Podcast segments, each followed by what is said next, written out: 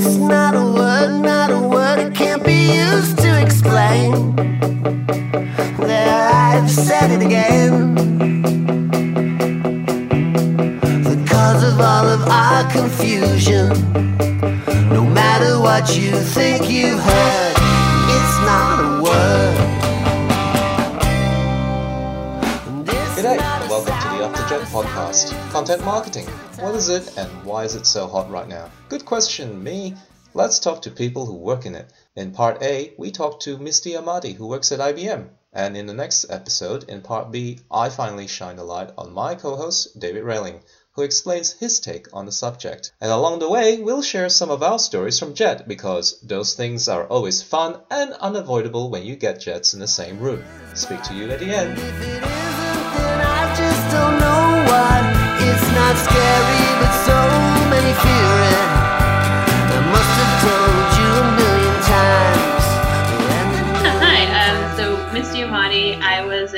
In Kobe, 2010 to 2012. Um, I was really excited to be there at the time because they were expanding their elementary school education, and I got to do a lot with that, which was super fun.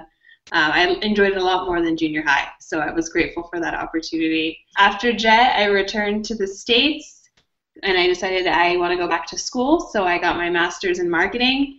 Um, I'm a California native, but now I'm in Austin, Texas. I do content marketing for IBM. So I guess let's move into that. Like, uh, can you explain a l- a little bit more about your job, like content marketing? So, what exactly do you mean, like content marketing? I get content and marketing, but Yeah, yeah. What does it mean together, right? yeah, I would say content marketing is one of those like super hot buzzwords in the marketing world right now. Um, all the companies are trying to hire content marketing uh, in some capacity, and so at IBM, what it means is when we develop assets that go out digitally or for events or for other types of consumption, um, I'm in charge of developing that content. So writing, giving design guidance to agencies, and having it all come together for my team, and then helping put it into market. So we look at the high level strategy and then decide what type of content we need to create around executing that strategy to get into market. So I do anything from like white papers, which are, you know, they can come from the analyst or can be very product heavy, to video content, to infographics, and in particular, I do a lot for social media and blog writing as well. What kind of um, social media content have you done recently? Yeah, so I manage um, for my team our Twitter handle. So I'll write a lot of content for Twitter. It's at IBM underscore ECM. I also am the blog manager for our blog as well, IBM ECM blog. And so I write content for that monthly, if not more. Um, I'm really lucky where I get to do a lot of event coverage as well, so that definitely gives something really interesting to write about. Where you're like, we're at this event, this is what we're excited about, or this is why you should come to the event. Um, so it definitely breaks up the content writing about our particular solutions or a particular industry. It, it, I'm really lucky I get the opportunity to write from a lot of different viewpoints. IBM seems like such a massive super company. What's an average day like that, and what what did, what did you think a day was going to be like going into IBM? What is it actually like? I'm just kind of yeah, curious. yeah, yeah. IBM employs over 400,000 people around the world. And so expecting going in, I was like, I'm probably going to work with people from around the world. I will probably write a lot of emails. And that was kind of like the extent of kind of what I was prepared for. Um, IBM has different hubs across the United States, and Austin is a marketing hub, which is why I got hired in Austin. So I have, you know, a good group of people around me, but they aren't necessarily on my team. So that Oh. was really interesting. Hmm. Um, a lot of people I work with are on the East Coast, California, India, Europe. Um, but my day-to-day friendships and people I go to for advice are not on my team, but maybe in the same role or a similar role that my teammate might have who's just not there. So that was a big adjustment. Also, how much time I would spend on conference calls came as a surprise and has really taught me a lot about how much I value that face to face interaction. So if I meet with people, I have the opportunity to meet face to face with my teammates, I take it as much as I can because I really value that type of communication. So IBM's great for that reason though, because I can be pretty flexible in my hours. Um, I can work on East Coast time. I can stay to Central time. I can walk away from my computer and take a doctor's appointment, no problem, because my management isn't here. They just trust me to get my job done at the end of the day, and I really like that Mm. a lot. So, you know, day to day emails, conference calls. As a content creator, I could be conversing with an agency via phone or email. Um, I always set a block, aside a block of time for writing and editing. Um, and since I edit a lot of content on our team, I have to really consciously block out periods of time where I won't be interrupted so I can edit, copy. Um, and same goes for writing. I like to write in coffee shops or basically not my office or my apartment. Mm. So I consciously say, you know what, I have a break. I'm going to get in my car, I'm going to drive here, and then I'm going to go write for two hours, and then I'll come home and take my last call of the day. One of the things you can have to master at IBM, and I can't say that Hmm. everyone has, no hate, but um, understanding like what's important that could, that can be communicated via email versus like what needs a phone call because you know everyone's time is really valuable and since our team is so spread out i do spend most of my time on the phone so sometimes certain asks are much better to be emailed or we have like an instant messenger system like instant message me that like you don't need to call me and get me on the phone for half an hour for this Mm. ask or another ask rather than send me a 10 page long email if you picked up the phone Yeah. and all get- two minutes yeah I I noticed that I think it goes along, especially with the marketer. It's a little tip that I found is that after you make these phone calls to make these decisions happen, you always, or at least is what I experienced the past couple of years. I always send a follow-up email saying, just to confirm, we'll be doing this. So there's a paper trail, and then that way, if they don't respond or they say yes, then I'm good. You know, I'm gonna do it. Yeah. Yeah. Yeah. That, that's but that's a tip I wish someone would have told me outside of Jet. Just because like I'd have a phone call, a conversation, I'd go do something, and then someone would say, "Oh, that's not what I wanted you to do." Yeah. We hired three juniors in the office, and, and they always come and to me and say, um, "What do we do with this? Like, what does the client want, and how do I interpret this?" And I said, "Dude, you're the first point of contact. They actually sent an email to you. What makes you think I know what they want when I haven't even read the email?" I keep saying, "Give them a call. Give them a call. Give them a Yeah. call," and they're all go like, "I have to talk to some scary person. What if they don't like what I said?" I can guarantee you they're not gonna yell at you, okay? Because this is a professional, Yeah. professional thing. Just talk to them, find out the answer. But again, that's a good advice to the item, just any kind of Jets and looking for jobs or working on the job apprehensions. Like, because you don't really do that much at Jet. Don't be feel afraid to ever pick up the phone and call, whether it's someone to network with, future employer, or at your newfound awesome job. Just just call if you have to in any situation. Yeah. Did you have an interest in technology? Like, did you have like a prior technical knowledge, or was this like all on-the-job training, that sort of stuff? Great question. Um, so my undergrad degree is from UC Berkeley. So I was in the Bay Area of Northern California for a while, and that's obviously Silicon Valley, a big tech hub. So I was around tech a lot, but I didn't actually really consider a career in tech until after I came back from Japan. So a lot of my learning was very much on site. Um, IBM has access to amazing thought leaders in the space, analyst relations. Um, and so the first few months on the job is just being like, what does this acronym mean? What does this technology mean? How do these pieces come together? What engineer will talk to me about this um, type of learning? So looking back at especially the first type of stuff I wrote or the first projects, I definitely had to step back and be secondary, or you can see that it's so high level that it could apply to almost anything. But Yeah. now over time, as I've gotten to know, I can get a little bit more deeper and more technical. And how long have you been in your position for now? A little over a year and a half. When you say like you had to step back and just ask a lot of questions, it reminds me a lot like my experience on Jet. My Japanese language was like non-existent when I went. Yeah, Jet definitely, I think, humbles you in that sense. Like, even if you came fluent in Japanese, like, you still were going to come across things that you didn't know there. I, I was like you, I didn't know any Japanese when I stepped foot there. And Jet just humbles you to be like, okay, um, I need to survive. I need to do my job. Like, I need to ask questions. I need to show that I don't know something and it's okay. Like, even I had some Japanese in university, but it doesn't add up to anything. She can't understand what your 90 year old neighbor is like. Kind of, is she yelling at me? Is she complaining? Why is she handing me this giant thing that looks like a carrot? You know.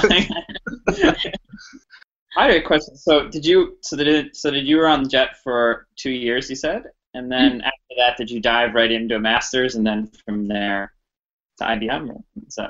Um, great question. So I studied for both the GRE and the GMAT, which are two tests that you have to take in the United States to get into graduate programs. While I was in Japan, because um, I knew I wanted to go to grad school, but I actually took a year off when I returned Hmm. I went back to my family's place in California. Um, I worked retail. I also traveled for a few months through Europe um, while I applied to grad school, and then got into the program, did the program, and from the program went to IBM. Uh, so, so you, you didn't like have a landing jet where you're after it's like I gotta find a job. You're just like oh I'm taking a year off. Yeah, and I know that not everyone has that, that situation, and I definitely feel lucky that I was able to to come back to my family and kind of take it easy. And they knew that I wasn't done traveling, and I'm still not done traveling. So I, you know, they're like, why don't you work and put like some money towards grad school and then maybe some money towards a backpacking trip? And I was like, that's a great idea, and it'll help me clear my head and like make sure that grad school was right for me. I didn't want to jump in right away um, without being 100% sure that this was the direction I wanted my career to go. How did you feel before leaving Jet? Were you confident in your decisions? Did you have it all laid out, or did it just kind of come together as you went along? a little bit of both. Oh God, it it's just a wave of emotion, right? Like um, I joined Jet right after undergrad, so like undergrad you have like a cohort and you're like these are my friends. They're all built in. And then i went like to jet and you're like these are my friends. They're all built in. Like i have a community. And then like leaving that for a while was really hard. And that was what i was really nervous about was kind of going home and being like how do i make friends again? How do i keep that network alive? Like will people be interested in me because i don't live in japan anymore? Like am i boring now? Um, that was i was kind of stressed out about. But I I knew I wanted to get into grad school and I, I felt that I had done a lot of my research and so I felt confident about making that step towards continuing my education, um, especially because I was applying for jobs from Japan, and a lot of the response I was getting was like, "Ah, oh, you don't." So maybe I should explain. Um, I studied education and psychology hmm. um, in undergrad because I wanted to be a teacher. In Japan, made me realize that maybe I don't want to be a teacher. Um,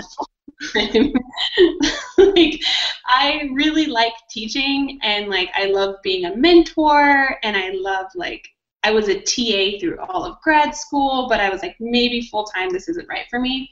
Um, but I knew marketing was my other hobby and my other interest, and that's why I wanted to continue in marketing. Um, and so I had done a ton of research on masters in marketing programs, and I felt pretty confident that that was going to be right for me, and that out of all the programs I applied to, at least one would give me a pity entry at the very least. Um, so I felt good about that, but then yeah, I kind of had that year in between where you're like, I don't know what's going to happen. Like, will I look back on this year of my life and think that I wasted it, or did I, I think that I did a good job? And I think it was, I needed it. I needed that year away and to kind of decompress from Japan as well.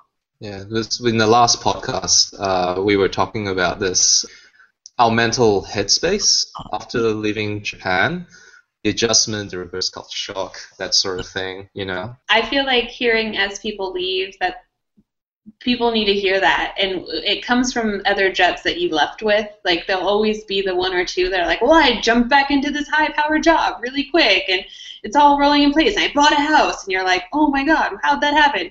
I'm still like barely living off the minimal money i saved in japan in my parents house. Like but um I, so Kobe was really cool that there was about 100 ALTs at any given time just in the city, um, which I know is not the norm. So I feel that we had a lot of I had a lot of people that were at varying stages of leaving. Like they had been gone a few years, they had just come back with me. Um, so that was really comforting to be able to to kind of reach out and see that okay, like a lot of people went back to school. Okay, that means I can do it too. Or okay, these people went and were a barista. That's awesome. That means they got a job. Maybe it's not what they want, but they got a job. I can get a job too. if for somebody you know looking to think looking to uh, decide what they could do in their time off after Japan, like you know how did, how would you advise them to think about arriving at whatever decision, be it another change in career or study to get another kind of career?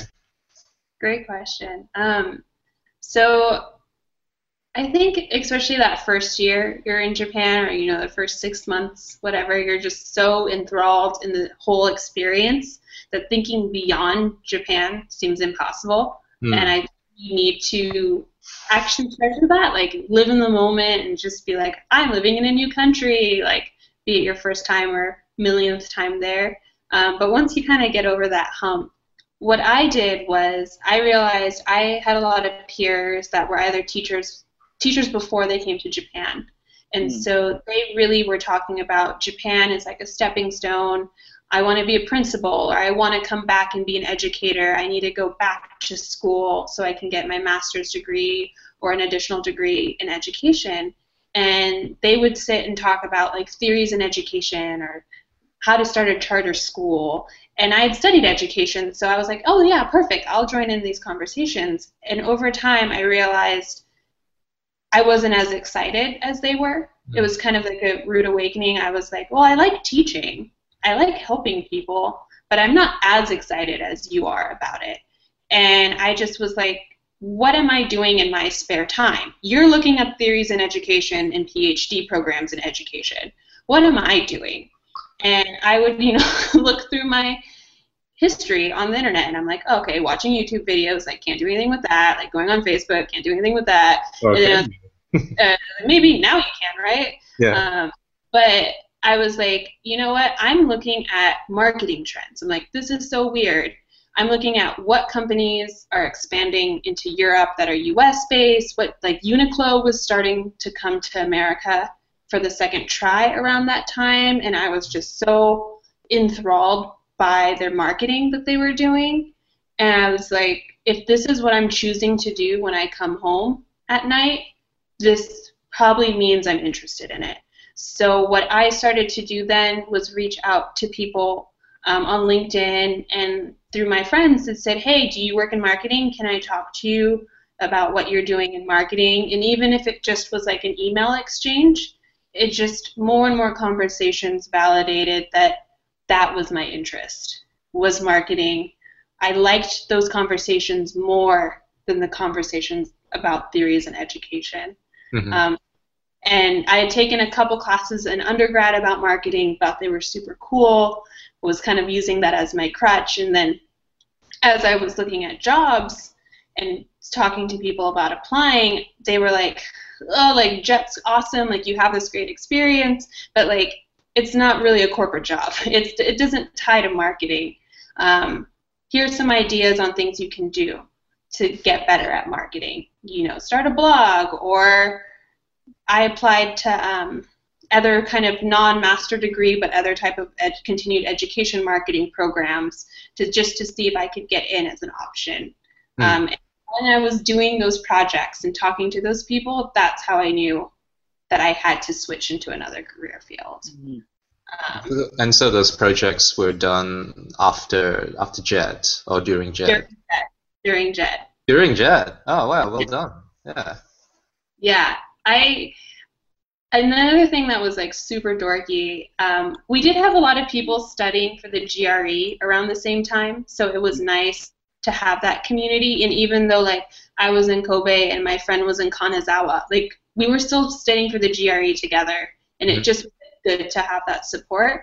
I was getting like really excited studying for it. I was like, oh, this is so cool. Like, yeah, this really sucks, and I'm not going to go out for the next three weeks until I take my test. But I'm excited because this means I'm taking a step towards my future. And like, those just kind of validated that I was making the right decision. I mean, testing is a whole different subject. I mean, talk to anyone who works in education; they'll have their own opinions about testing. But um, for myself, I thought it was a great opportunity for me to show my potential. I didn't have a background in marketing. I had done like a marketing internship in college, and that was the extent of marketing on my resume. So I was like, if I could show that I could score well on these tests, I could be competitive and I could at least maybe get my foot through that screener, like that online screener, and then meet in person and say with the admissions advisor, like, I know I don't have marketing experience or you know another experience, but like let me tell you about Jet. Let me tell you about other things that show mm. you that I would be really successful in this program. A capable and intelligent person. It's always about busting through the um the online gateway and exactly gateway and making it to whoever the face-to-face moment. Yeah, yeah, that's really exactly. it. So, what advice would you give for someone wanting to jump into marketing? I would ask you. Ah, That's like from from Jet or yeah, that would be a, since it is Jet. Yeah, that'd probably be yeah, coming from Jet. Um, I think we're in a really cool time in marketing, and there's so many online publications and resources that you can get for free or pretty easily, um, like Fast Company or these different um, blogs that different companies are putting out. Um, in particular, for content marketing, there's like Contently, um, Influence and Co. Just start following them and reading them. Um, the biggest thing is to understand the lingo I think that the industry is using. Um, and that's free. That's you can do on your own time. You can do it on your cell phone. And so once you start getting comfortable and understanding what's going on in marketing, um, I really suggest reaching out to people. LinkedIn, not not endorsing or publicizing the company, but um, you can sign up for a free pro account and get the in-mails. And if you find people that you like or you're interested in at companies doing things that you think are interesting, send them as heartfelt as you can a message like, "Hey, I'm I'm interested in jumping into marketing. I'd love to learn more about what you do." And for mm. every five or six you send out, you maybe are going to get one or two responses um, it's better if you have a connection. You can say like, "Oh, Joe works at Amazon too, and he said he'd be great to talk to you." Like that's a million times better. But if you don't have that, um, just start sending those messages out, and I promise you'll get one or two people who are willing to do an email exchange mm. or a phone conversation. And I just say be as earnest and be as honest and say like, I'm not looking for a job, but just let me learn about the industry Mm. Um, what's going on, what's common. If you know you want to get into tech or if you know you want to get into retail, focus on that. Um, and so that's one step. If you want to get into like social media marketing or anything that has to do with content, I would definitely recommend get on Twitter. Companies love Twitter. Um, personally, you know, I could go either way as a personal branding element, but companies love Twitter. They want to see that you're engaged that you're tweeting at companies, you're talking about the Olympics, you're talking about the Bachelor, like you're being talking about technology. Tweet, get a following. That's impressive. Companies really like to see that. Um, if you want to write, start a blog. Hmm. They can blog about Japan. Like, oh my God, like that's so interesting. Take some photos, write about it, make sure it's cohesive, build that brand while you're in Japan um, and that's been one of the most impressive things, um, and one of the most interesting things that's come up in interviews since mm. I've left. Um, looking at marketing jobs was oh, okay. So well, this job requires some social media writing. Can you show me what you've done? And if mm. you haven't worked for a company, you can say, well, here's my Twitter handle, or here's my blog, or here's my Instagram, or whatever you want to use professionally. Um, it shows that you're serious.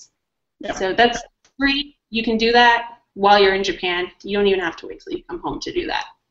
Okay. Would you be open to say if someone decides to follow your advice and contact you for advice? Definitely. Yeah. yeah. I've spoken to Jets returning, and I I love to talk to them. Um, I was there. I wish I had had more resources to talk to when I was leaving. Um, one of the biggest things I remember someone reached out to me and said, I think I'm going to go into engineering, but I think I'm going to leave jet off my resume because it doesn't relate to engineering. And it was like, so you want to have a three year gap mm. on resume just mm. because you think it doesn't tie in? And I Yeah. think That's a, that's a pretty big gap. I mean, you can get Yeah. by in six months or even a year or two, but it's three years. yeah, like no, let's talk about this. And and but like I said, I think Jet was working on getting those resources available while I was getting ready to leave, but I didn't know how to leverage them. So I would love to talk to people. I was gonna so if someone wanted to get into content marketing, I guess from the outside did not want to pursue a master's degree, would you have any advice for them there? Yeah. Um, yeah, exactly. Because I like stumbled into it. Like even with a master's degree, uh, they kind of were like, "This is your job now," and I was like, "Cool." Uh,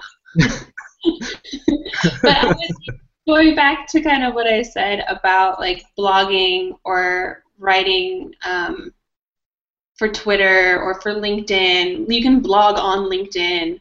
Um, it's just a good way to kind of build up a writing portfolio. Content they want to show that you can tell a story. The Mhm. storytelling huge.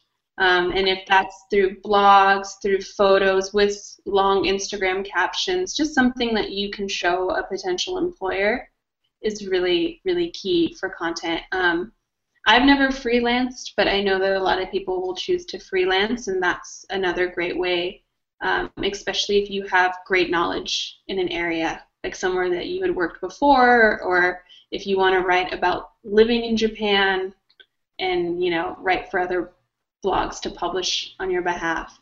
Um, content is really about that storytelling, captivating an audience. Yeah, I think that'd be great, especially if you do your own blog and you can monitor, um, like if you have a call to action or a click, you want people to go to your YouTube channel or you want people to go to something, and you can say, I wrote this blog about uh, registering for this jet event and I got a thousand people to view it in two weeks. And from my blog alone, we got 70 people to register um, out of a total of 300 people. Like that's a huge thing Mm. that you go and show an employer, and that's not necessarily a job that you had. That was you having fun on jet, you know. And, and having that number, I think, you know, the word quantifiable, like data or results to support your claims of how awesome you are usually helps. Exactly. Yeah. And like, and it's great. Um, I'm all about those free things, like, because I know not everyone can have the capability to have access to like IBM has all these tools I can use for free, right? So not everyone can do that. But Twitter Analytics is completely free. You can see your tweet reach. Uh, WordPress has very minimal um, type of blog statistics that you can Google pull. Analytics is free. Yeah, yeah. Google Analytics is free too, and like you said, you just need to get those numbers out there, wave them around, and get excited about them. Hmm. Yeah. It's not a word.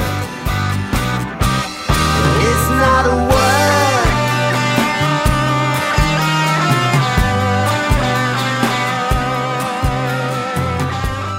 Hope you enjoyed that. Great discussion, lots of awesome insights, and advice from Misty, who was absolutely fantastic to speak to, and generous. She's happy to provide some mentorship and advice to anyone who needs it. I'll post her LinkedIn profile in the footnotes. We'll be continuing in the next episode with David Railing. Until then, bye bye.